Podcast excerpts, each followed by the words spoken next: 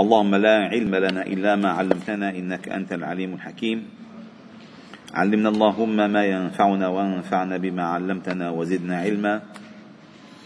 واجعلنا ممن يستمعون القول فيتبعون أحسنه. وأدخلنا برحمتك في عبادك الصالحين. ربنا اشرح لنا صدورنا ويسر لنا أمورنا واحلل عقد ألسنتنا ليفقه الناس قولنا. ربنا آتنا في الدنيا حسنة وفي الآخرة حسنة وقنا عذاب النار. ربنا لا تزغ قلوبنا بعد إذ هديتنا وهب لنا من لدنك رحمة. إنك أنت الوهاب. اللهم أحسن عاقبتنا في الأمور كلها وأجرنا من خزي الدنيا وعذاب الآخرة. ربنا آمنا بما أنزلت واتبعنا الرسول فاكتبنا مع الشاهدين. وبعد.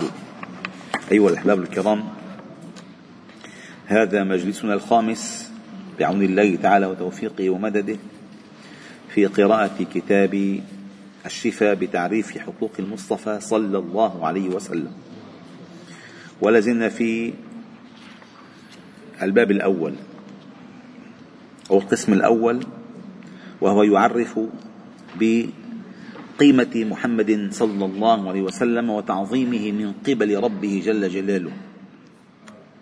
وقد ذكر في الحديث الذي ذكرناه آنفا قال المؤلف رحمه الله تعالى ومثله الحديث الآخر أو الآخر أن خطيبا خطب عند النبي صلى الله عليه وسلم فقال من يطع الله ورسوله فقد رشد ومن يعصهما. فقال له النبي صلى الله عليه وسلم بئس خطيب القوم أنت قم. أو قال اذهب. قال أبو سليمان كره منه الجمع بين الاسمين بحرف الكناية لما فيه من التسوية. يعني هو الأصل أن يقول من يطع الله ورسوله فقد رشد ومن يعص الله ورسوله فقد غوى فلا ينبغي أن يجمع بينهما بهذا الضمير. وهناك قول آخر أنه كره له الوقوف على يعصيهما. لأن هناك في القرآن أيها الأحباب الكرام علم اسمه الوقف والابتداء. وهو علم جليل القدر. يعني الأخوة اللي فوق الأخوات هول اللي معهم الأولاد يا على الحضانة يا على البيت. ما معقولة؟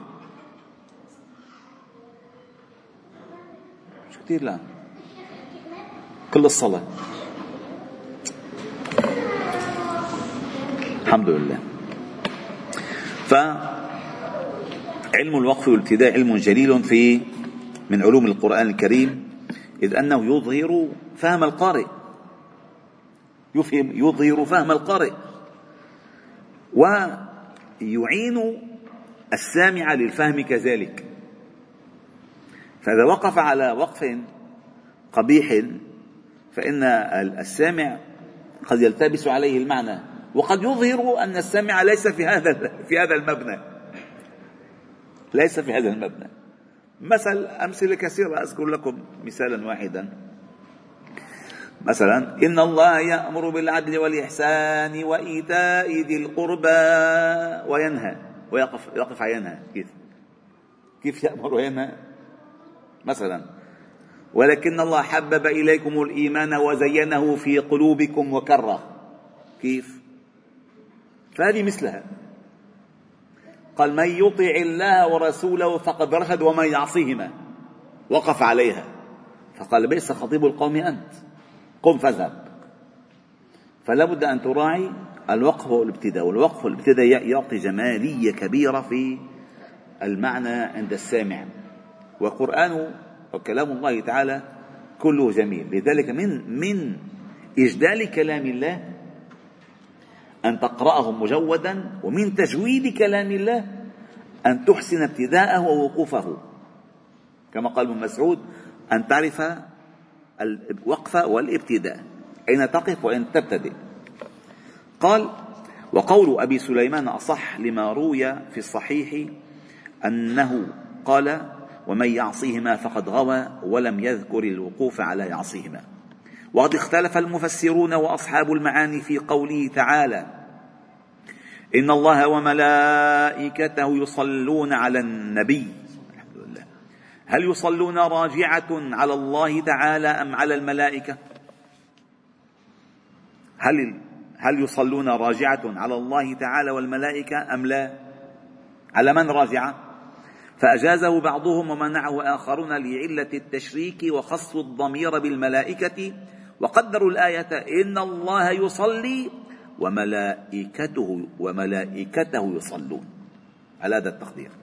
وقد روي عن عمر بن الخطاب رضي الله عنه أنه قال من فضيلتك عند الله أن جعل طاعتك طاعته. فقال تعالى من يطع الرسول فقد أطاع الله. وقد قال الله تعالى قل إن كنتم تحبون الله فاتبعوني يحببكم الله يغفر لكم ذنوبكم والله غفور رحيم. قل أطيعوا الله والرسول فإن تولوا فإن الله لا يحب الكافرين. وروي أنه لما نزلت هذه الآية قالوا إن محمدا صلى الله عليه وسلم يريد أن نتخذه حنانا ما معنى حنانا حنان إنه إنه بدنا بدنا نرفعه بده بده إيانا نعطيه قدسية. حنانا المنزلة كبيرة. فقالوا إن محمدا صلى الله عليه وسلم قالوا يريد أن نتخذه حنانا كما اتخذت النصارى عيسى. فأنزل الله تعالى قل أطيعوا الله والرسول فقرن طاعته بطاعته رغما لهم. صلى الله عليه وسلم. وقد اختلف المفسرون في معنى قوله تعالى في أم الكتاب أي الفاتحة اهدنا الصراط المستقيم صراط الذين أنعمت عليهم فقال أبو العالية قال والحسن البصري الصراط المستقيم هو النبي صلى الله عليه وسلم وخيار أهل بيته وأصحابه حكاه عنهما أبو الحسن الماوردي وحكى مكي عنهما نحوه وقال هو رسول الله صلى الله عليه وسلم وصاحباه أبو بكر وعمر وأبو بكر وعمر رضي الله عنهما. وقد سبق أن ذكرت لكم في آه، دروس التدبر أن الآية الآية تحتمل المعاني كل ما يندرج تحتها تحتمل كل ما يندرج تحتها يحتمل. فالقرآن الكريم يعني كلام الله الحكيم. فمثلا إذا قلت أصراط المستقيم هو القرآن صدقت. هو النبي صدقت. هو الإسلام صدقت. هو هو من اتبع من الصحابة صدقت. يحتمل كل معنى. وحكى أبو الليث أبو الليث السمرقندي مثله. وعن أبي العالية في قوله تعالى صراط الذين أنعمت عليهم. قال فبلغ ذلك الحسن فقال صدق والله ونصح. وحكى الماوردي أبو الحسن ذلك في تفسيره في تفسيره قوله تعالى صراط الذين أنعمت عليهم عن عبد الرحمن بن زيد. وحكى أبو عبد الرحمن السلمي عن بعضهم في تفسير قوله تعالى فقد استمسك بالعروة الوثقى لا انفصام لها قال إنه محمد صلى الله عليه وسلم. وقيل هو التوحيد وقيل هو الإسلام. أصلا هن متلازمين كل مع بعضهم. أصلا ما الإسلام لولا محمد؟ وما محمد لولا الإسلام؟ وما, وما التوحيد لولا الإسلام؟ كل مع بعض. وقال سهل في قوله تعالى إن تعدوا نعمة الله لا تحصوها قال نعمته عليكم بمحمد صلى الله عليه وسلم. وقال تعالى والذي جاء بالصدق وصدق به أولئك هم المتقون. لهم ما يشاءون عند ربهم. ذلك جزاء المحسنين. أكثر المفسرين على أن الذي جاء بالصدق هو محمد صلى الله عليه وسلم. وقال بعضهم هو الذي صدق به وقرئ صدق بالتخفيف. وقال غيرهم الذي صدق به المؤمنون وقيل هو أبو بكر وقيل هو علي وقيل غير هذا من الأقوال. وعن مجاهد في قوله تعالى ألا بذكر الله تطمئن القلوب؟ قال بمحمد صلى الله عليه وسلم وأصحابه. ما أنا عليه وأصحابي؟ أصلا ما هو الدين؟ الدين ليس فكرة. الدين منه فكرة هيك؟ بتروح تنسجم فيها. الدين منهاج. لكل جعلنا من شرعة ومنهاجا. ثم جعلناك على الشريعة فاتبعها الدين منه فكرة؟ منها منها هواية والله عنده هواية تأمل بيطلع على راسه بيتأمل الدين ليس هكذا الدين. الدين هو التفصيلات ما الله أراده من الناس بالنماذج التي أرسلها بالنبي صلى الله عليه وسلم ومن اختارهم لصحبته ولقد اخترناهم على علم على العالمين. هذا هو الدين.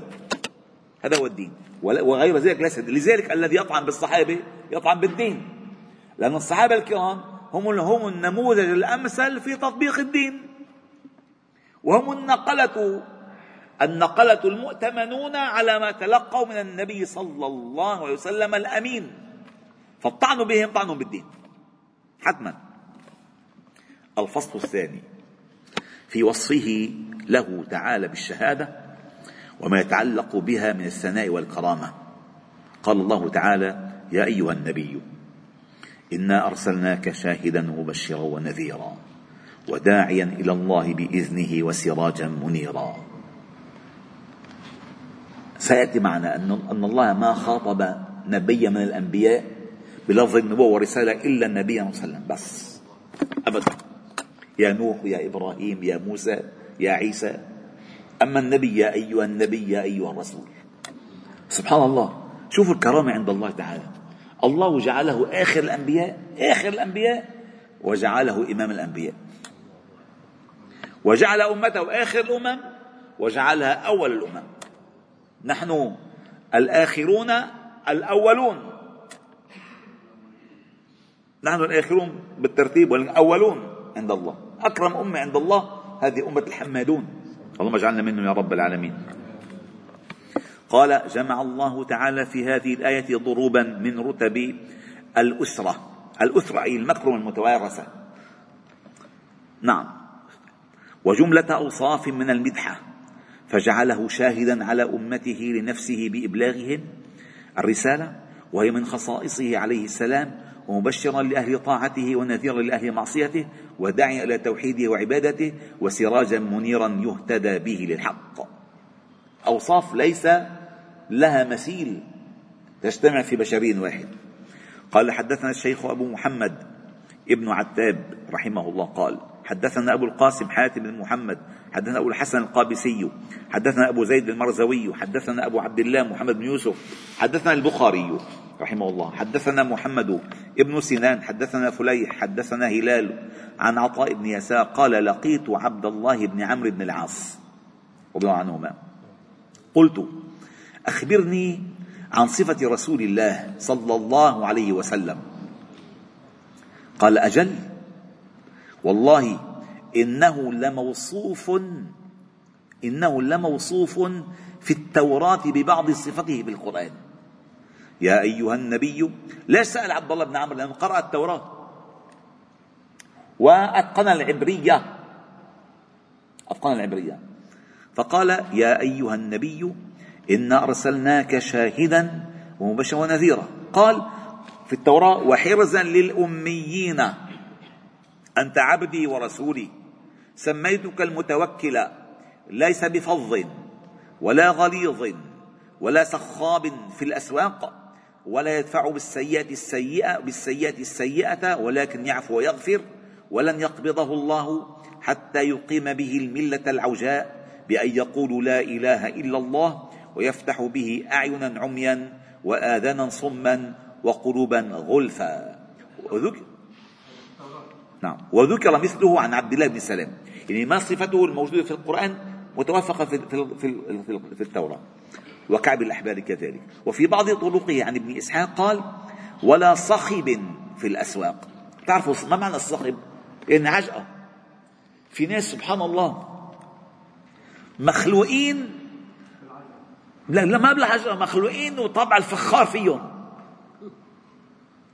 لأن الصلصال الفخار يعني عجقة على الفوض برن رن رن رن برن رن يعني الإنسان تعرفوا مراحل حياة الإنسان يعني يم إما ترابي إما طيني إما حمائي إما صلصالي. ويغلب عليك يغلب عليك ذلك. إما أن يغلب عليك طابع الترابي الهادئ. أو الطيني يلي بتنعلك بسرعة بنس ليل العريكة. أو حمائي مسنون غضوب. أو ظاهرة صوتية. فخار. قلبه فارغ بس بيطقطق بحب الصوت والعجقة وعلى فكرة الصوت العالي دليل الفراغ اللي جوا. الهادئ دليل المليان حط كباية فاضية ودقة بتضق ملية ما بتضق ما بيطلع على صوت المليان ما له صوت له أثر. المليان له أثر. الفارغ له صوت. ونحن للأسف مليار و700 مليون تحولنا إلى ظاهرة صوتية ضوضائية غثاء كغثاء السيل. مليار و700 مليون عم يقتلوا أهلنا الآن بغزة. نتابع بس على الأخبار. ما عندنا شيء. ما في موقف رسمي إلى الآن لا مرجعية دينية حقيقية ولا مرجعية سياسية يا أخي يبينوا للناس ما الذي يحصل. ما ينبغي للمسلم أن يفعل أمام هذه الهجمة الشرسة. تحولنا إلى ظاهرة ضوضائية غثائية صوتية ما لا قيمة لنا. بينوا للناس يا أخي ما في ما في حكم شرعي. بينوا للناس. أين الناس؟ أين العلماء؟ أبو بكر المرضى عنده لما عليه وسلم قام قالت عائشة فثبت الناس على الحق. قال له للناس ما كان مح... ما... ما... ما... فإن محمدا قد مات وما محمد إلا رسول قد خلت من قبله رسل أفإن مات أو قتل انقلبتم على أعقابكم؟ قال لهم الآية ثبتهم على الحق. طلعوا لنا حدا يحكي؟ ما محللين سياسيين حقهم فرانك؟ بيشتغلوا بيشتغلوا بأفكار الناس؟ متفقين عليها لا ما متفقين عليها لا بدنا احكوا لنا الحق. الحق. ما هو الحق؟ من يبين للناس الحق؟ هذا نحن هذه مشكلتنا ما عم يبين للناس الحق إن أين أين أمر الله من هذه المسألة؟ ما الله يريده في هذه المسألة؟ من من من يتجرأ؟ ما حدا كله كله هادي. كله أخرس. لما بتنقضى الموضوع يا مثلا بعيد عنهم لما بيقضوا على غزة الله ينصرهم إن شاء الله يا رب. ويسدد خطاهم ورميهم. أو بيهجروهم مثل ما هجروا. 11 مليون سوري هجروا 11 مليون سوري و13 مليون عراقي. ما تتحرك. حيتحركوا لمليونين واحد بغزة؟ ما حيتحركوا. ولكن أين المرجعية الآن؟ قال هو لا صخب في الأسواق. نحن صخب. بتلاقي 300 محطة عم بتحلل. طيب مين بيعطي الأمر. التوجيه الحقيقي ما عليه بدنا توجيه حقيقي بحلل. بحلل بدنا نعطي الحق. أين الحق في المسألة؟ ما على المسلم أن يفعله الآن؟ بيخنط بالصلاة؟ بتابع الجزيرة؟ أو لا العربية؟ أو بتابع الميادين بشو بيتابع شيء خطير. ونحن للأسف نتابع ما يرمى لنا من مشاهد. يا هلأ إذا انقطع الإنترنت ما بنعرف شيء. نعرف اللي بيقولوا لنا عنه هو. هن بس. هذا أكبر خطر. المؤامرة كبيرة. منذ سقوط الخلافة الإسلامية في تركيا والمؤامرة كبيرة. وستستمر. ولكن عم نحكي أين؟ ولا صخب في الأسواق. لك بدنا صوت مسموع ما عجقه عجقه العجقه وتلاقي بيحلل كأنه منصات التصوير كلها عنده. إذا ما بتعملوا هيك بدنا نجتاح الكل أي نجتاح يا دوبك تاخذ الكريش والبلوك تسعة أنت شط على النفط والغاز والله ما حدا حيتحرك. خذوا من هالعبد الفقير. ما حدا حيتحرك. لن ينصرهم إلا الله عز وجل. ولا شيء أراده الله يعني. بس. المهم قال ولا صخب في الأسواق ولا متزين بالفحش. يعني هو كله أدب. يعني الحياء الحياء خرج منه. لأنه قال أشد حياء من العذراء في خدرها. صلى الله عليه وسلم. ولا قوال للخنا الكلام الفاحش. أسدده لكل جميل. الله الله الله. عندما قال أسدده لكل جميل أي ما ظهر منه من جمال فالله أظهره له. وأظهره به وسدده إليه. صلى الله عليه وسلم. لذلك الحديث الصحيح. قال مثل الأنبياء من قبلي كمثل رجل بنى بنيانا فأحسنه وأجمله. إلا موضع لبنة. فجعل الناس يطوفون به ويعجبون له ويقولون ما أحسنه ما أجمله. هلا وضعت هذه اللبنة؟ فأنا اللبنة. وسلم وأنا خاتم النبيين صلى الله عليه وسلم. هذا الجمال. إن هو الجمال كله. سبحان الله بتلاقي السيارة هي عم تطلع من الوكالة. ناقصة ناقصة شغلة. ما عاد بشريها تكمل لك كاملة. هو الذي كمل الله تعالى به بناء الرسالات كلها. وهو أجملهم. وهو الذي أعطاهم الجمال كله. قال أسدده لكل جميل وأهب له كل خلق كريم وأجعل السكينة لباسه والبر شعاره والتقوى ضميره والحكمة معقولة والصدق والوفاء طبيعته والعفو والمعروف خلقه والعدل سيرته والحق شريعته والهدى إمامه والإسلام ملته وأحمد اسمه أهدي به من الضلالة وأعلم به من الجهالة وأرفع به بعد الخمالة وأسمي به بعد النكرة وأكثر به بعد القلة وأغني به بعد العيلة وأجمع به بعد الفرقة وأؤلف بين به بين قلوب مختلفة وهواء مشتتة وامم متفرقة وأجعل أمته خير أمة أخرجت للناس. صلى الله عليه وسلم. وفي حديث آخر أخبرنا النبي صلى الله عليه وسلم عن صفته في التوراة قال عبدي أحمد المختار مولده بمكة ومهاجره بالمدينة أو قال طيبة أمته الحمادون لله على كل حال. الله الله. ذكر الهيثمي وقال تعالى الذين يتبعون الرسول النبي الأمي الذي يجدونه مكتوبا عندهم في التوراة والإنجيل يأمرهم بالمعروف وينهاهم عن المنكر ويحل لهم الطيبات ويحرم عليهم الخبائث ويضع عنهم إصرهم والأغلال التي, التي كانت عليهم. فالذين آمنوا به وعزروه ونصروه واتبعوا النور الذي أنزل معه أولئك هم المفلحون. قل يا أيها الناس إني رسول الله إليكم جميعا الذي له ملك السماوات والأرض. لا إله إلا هو يحيي ويميت. فآمنوا بالله ورسوله النبي الأمي الذي يؤمن بالله وكلماته واتبعوه واتبعوه لعلكم تهتدون. وقال تعالى فبما رحمة من الله لنت لهم ولو كنت فظا غليظ القلب لانفضوا من حولك فاعف عنهم واستغفر لهم وشاورهم في الأمر فإذا عزمت فتوكل على الله. إن الله يحب المتوكلين. قال السمرقندي السمرقندي قال ذكرهم الله منته أن جعل رسوله رحيما بالمؤمنين رؤوفا لين الجانب ولو كان فظا خشنا في القول لتفرقوا من حوله ولكن جعله الله تعالى سمحا سهلا طلقا برا لطيفا. الله الله الله. هكذا قال الضحاك. وقال تعالى وكذلك جعلناكم أمة وسطا لتكونوا شهداء على الناس ويكون الرسول عليكم شهيدا. هذه الآية أيها الكرام لم تتكرر في القرآن وهي الآية رقم 143 بسورة البقرة. 143 ضرب اثنين. قد عدد سورة البقرة. وسطا. وكذلك جعلناكم أمة وسطا. لم تتكرر. وسطا. وسط سورة البقرة وهذه وسطا. والوسط أهم شيء. دائما في علم الفيزياء النقطة اللي بالنص أو نقطة كل الأطراف ضعف. كل الأطراف تكون ضعيفة. أما الوسط لك أنا ماسك الحبل العصا من النص. لأن ماسك من النص الأطراف هن اللي في باهتزاز هو ماسك بالنص. كله بيهتز هو بالنص. النص. فالوسط من القوة لذلك أقوى اقتصاد بيكون بوسط البلد. وسط المدينة داون تاون وسط المدينة المركزية هون بتكون في الوسط.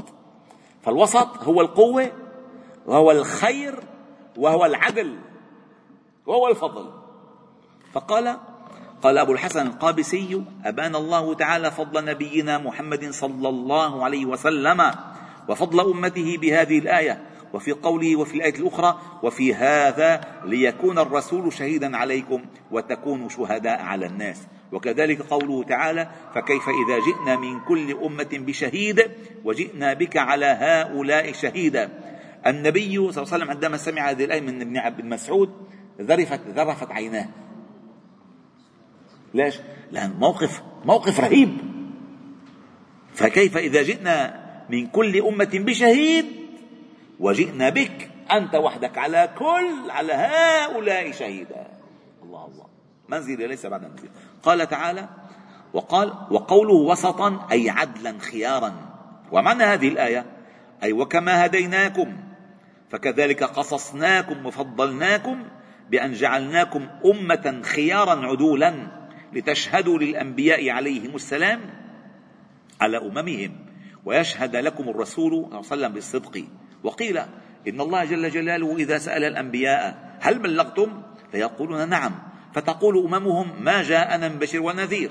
فتشهد أما وسلم للأنبياء ويزكيهم النبي صلى الله عليه وسلم. وقيل معنى الآية إنكم حجة على كل من خالفكم والرسول حجة عليكم.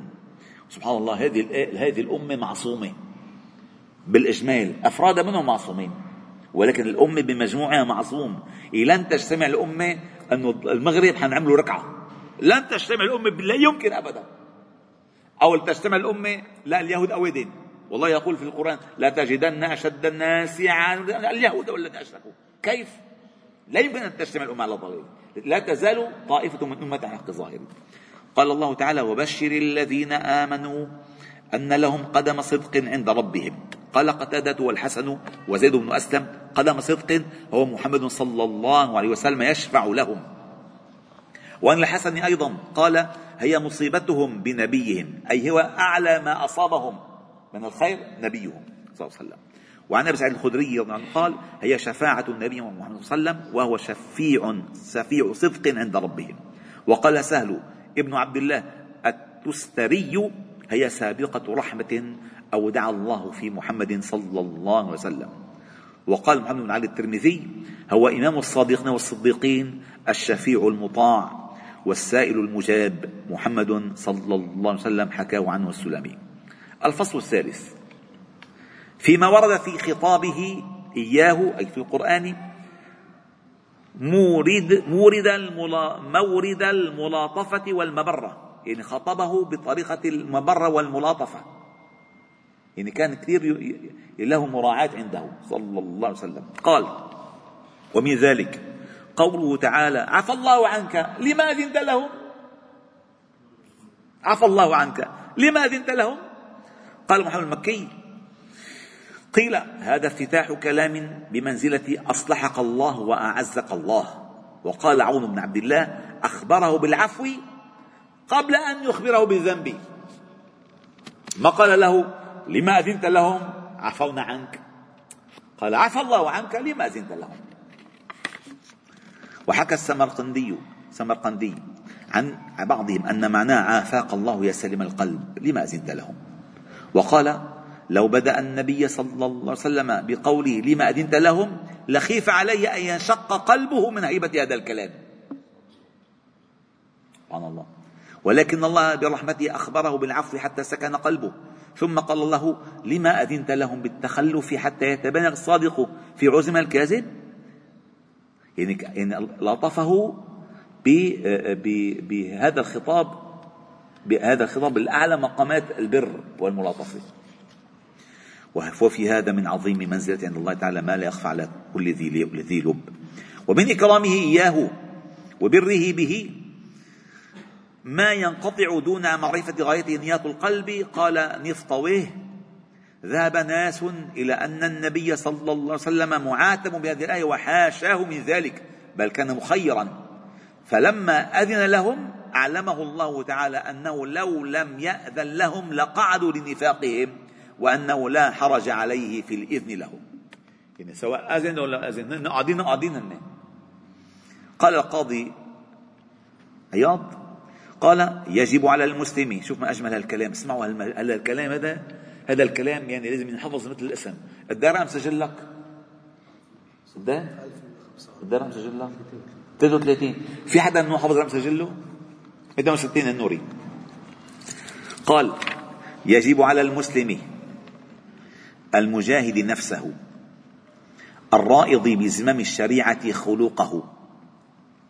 أن يتأدب بأدب القرآن في قوله وفعله ومعاقاته ومحاوراته فهو عنصر المعارف الحقيقية وروضة الآداب الدينية والدنيوية وليتأمل هذه الملاطفة العجيبة في السؤال من رب الأرباب المنعم على الكل والمستغني عن الجميع ويستثير ما فيها من الفوائد وكيف ابتدأ بالإكرام قبل العتب قبل العتب وآنس بالعفو قبل ذكر الذنب إن كان ثم ذنب. إن كان ثم ما في ذنب. سبحان الله. شوفوا فعلا إذا الإنسان ما تأدب بالقرآن لازم يتادب بالبرستيج بحط الشوكة والعلامين والمعلقة على الشمال إذا القرآن ما أدبه من يؤدبه؟ فهذه هذه اللطائف الأساسية في التأديب. حتى نتعلم نحن نتعلم نحن. يعني سورة الحجرات هي مدرسة الأدب. من اولها لاخرها سورة النور مدرسة الأدب. من اولها لاخرها سورة الفرقان الأدب. من اولها لاخرها أدب أدب أدب أدب أدب كله أدب. فإذا ما تعلم ما بيتعلم الأدب؟ بكلة الاداب ما بيتعلم الأدب. قرآن هو التأديب فقال هنا قال قال عليه أن يتأدب بأدب القرآن في قوله وفعله ومعاطاته ومحاوراته. فهو القرآن عنصر المعارف الحقيقية وروضة الآداب الدينية والدنيوية. إذا ما ما اعتقد الإنسان هذه المسألة لن ينتفع بالقرآن. ثم قال وقال تعالى ولولا أن ثبتناك لقد كدت تركن إليهم شيئا قليلا قال بعض المتكلمين عاتب الله الأنبياء عليهم السلام بعد الزلات وعاتب النبي صلى الله عليه وسلم قبل وقوعه. ليكون بذلك أشد انتهاء ومحافظة لشرائط المحبة وهذه غاية العناية. ثم انظر كيف بدأ بثباته وسلامته قبل ذكر ما عتبه عليه وخيف أن يركن إليه. ولولا أن ثبتناك لقد كدت أي لم يقع الركون, الركون منك لأن ثبات الله تعالى مرافقا لك أو مرافق لك. لم لم يقع. قال ففي أثناء عتبه براءته وفي طي تخويفه تأمينه وكرامته. ومثله قوله تعالى قد نعلم إنه لا يحزنك الذي يقولون فإنهم لا يكذبونك ولكن الظالمين بآيات لا يجحدون. قال علي بن طالب قال قال أبو جهل للنبي صلى الله عليه وسلم إن لا نكذبك ولكن نكذب ما جئت به. فأنزل الله تعالى فإنهم لا يكذبونك ولكن الظالمين بآيات يجحدون. وروي أن النبي صلى الله عليه وسلم لما كذبه قوم حزن فجاءه جبريل عليه السلام فقال ما يحزنك؟ قال كذبني قومي. فقال إنهم يعلمون أنك صادق. فأنزل الله تعالى الآية. وفي هذه الآية منزع لطيف المأخذ. اسمعوا الكلام أجمله. وفي هذه الآية منزع لطيف المأخذ. من تسليته تعالى له عليه السلام وإلطافه به في القول بأن قرر عنده أنه صادق عنده. لا يكذبونك. هو صادق. وأنهم غير مكذبين له معترفون بصدقه قولا واعتقادا وقد كانوا يسمونه قبل النبوة الأمينة فدافع بهذا التقرير ارتماض نفسه بسمة الكذب ثم جعل الذم لهم بتسميتهم جاحدين ظالمين ولكن الظالمين ثم قال فحاشاه من الوصم وطوقهم بالمعادلة بتكذيب الآية حقيقة الظلم. ثم إذ الجحد إنما يكون من علم الشيء ثم أنكره الجحود ما معنى الجحود؟ سك حطه بجيبي. والعوانات ما معي. ما معك. كيف؟ الجحود بعد العلم. بعد العلم اسمه الجحود. غير الإنكار الإنكار قد يجهل. الجحود أعلى مقام. قال إذ الجحد إنما يكون ممن علم الشيء ثم أنكره. كقوله تعالى وجحدوا بها واستيقنتها أنفسهم ظلما وعلوا. ثم عزاه وآنسه بما ذكروا عمن قبله.